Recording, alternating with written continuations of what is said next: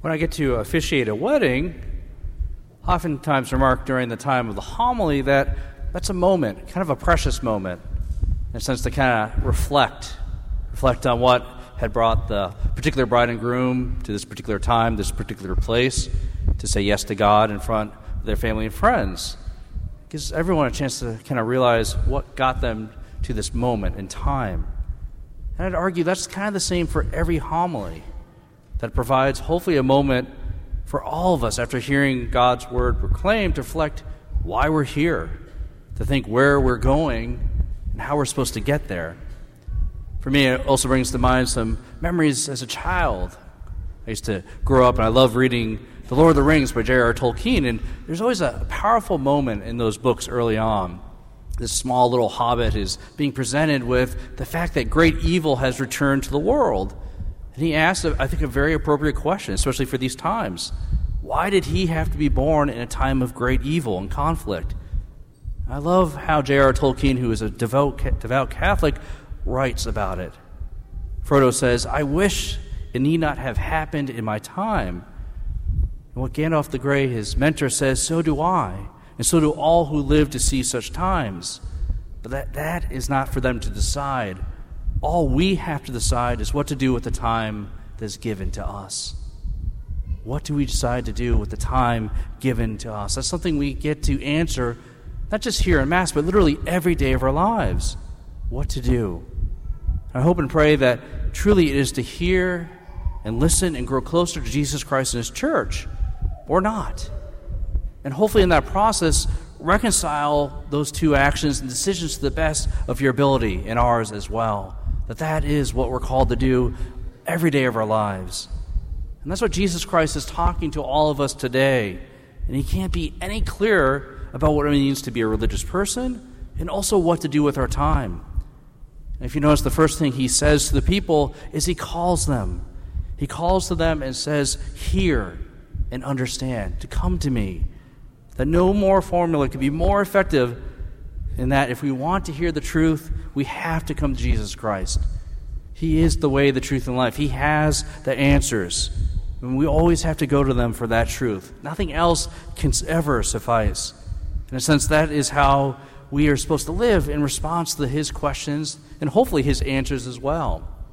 And whether our times are good or bad, He is truly the one here to help us to make that next step in our journey of faith, in our journey in this world.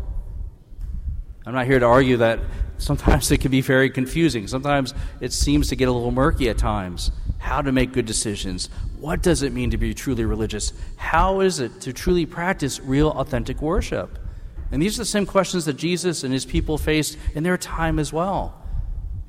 The Pharisees, the priests of Jesus' time, were oftentimes making it quite confusing on how to truly serve God, how to live out the Torah, the law, which traditions mattered, these big or small ones. And it could be very, very challenging. And this is why Jesus' clarity in the Gospel of Mark is so important. He always tries to get to the heart of the things, oftentimes by going through the mouth, so to speak, by recognizing the human nature and the divine nature that we have to struggle with.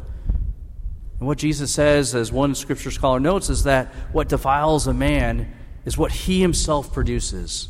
So what defiles us is what we produce. And what comes out of him in the forms of words and actions, these are the living spiritual children of his freedom of will. What a beautiful concept, that what we say and do, in a sense, become our spiritual children that do hopefully good things, but occasionally, yes, also great evil. That is the heart of real, authentic worship. What we do today with our prayers, with our singing, with our reflections, what we do when we come face to face with Jesus Christ, how we consume Him, whether physically or spiritually, that's up to us. As we've seen these past few weeks, we don't necessarily exist on just an individual level. What I do here individually does have an impact for the whole world. What we do and how we leave Mass and what we do in the days to come have real significant consequences in our individual lives, our family lives, here in our church, and I would say, in fact, in the world. The actions of our spiritual children have a real impact and have real impact on the lives of others, and that's a good thing. But we also have to recognize at times, too, when that doesn't always happen. I've been spending a lot of time looking at some of the Vatican Two documents written in the nineteen sixties, in particular the great document Gaudium et Spes, which means joy and hope. It seems kind of a weird thing to read maybe in these times, but to find joy and hope in what we get to face. In that document, it states so clearly that the split between faith, which we profess, and our daily lives has to be counted among the most difficult things we face. That how we live our lives, what we profess, and how we try to unite those is what we all face. And we all struggle with that, myself included. How can I be a better believer? How can I truly go to Jesus Christ with all my concerns? How do I try to share the faith in difficult times, in good times? That's something we all face together.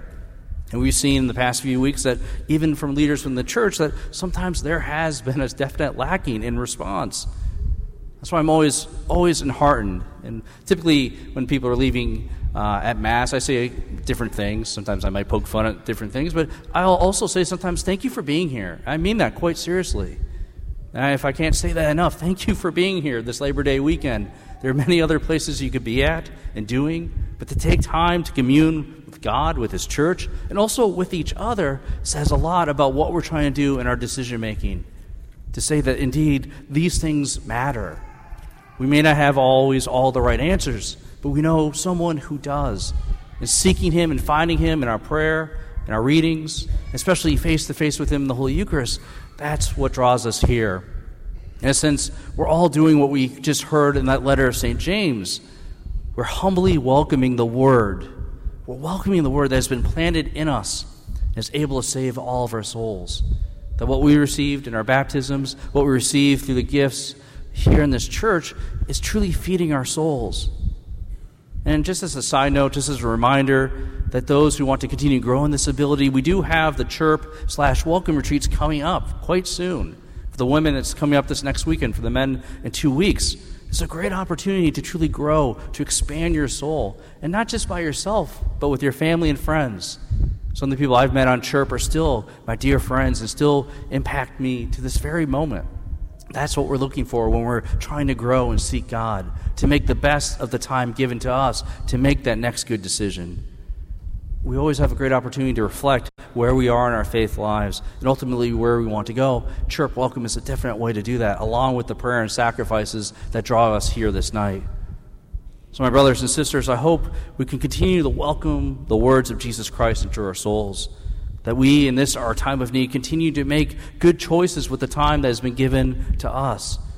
As we receive Jesus Christ physically and spiritually today, we have this great opportunity to truly be transformed, to receive real peace, real joy, and real hope. That if we, and as we depart this Mass this night, we have an opportunity to announce the gospel of love. We also have this great opportunity to glorify the Lord by our choices, by our decisions, by our own lives of faith, to truly say indeed that God is among us. God is trying to live us with us, to encourage us to do His will to the best of our abilities.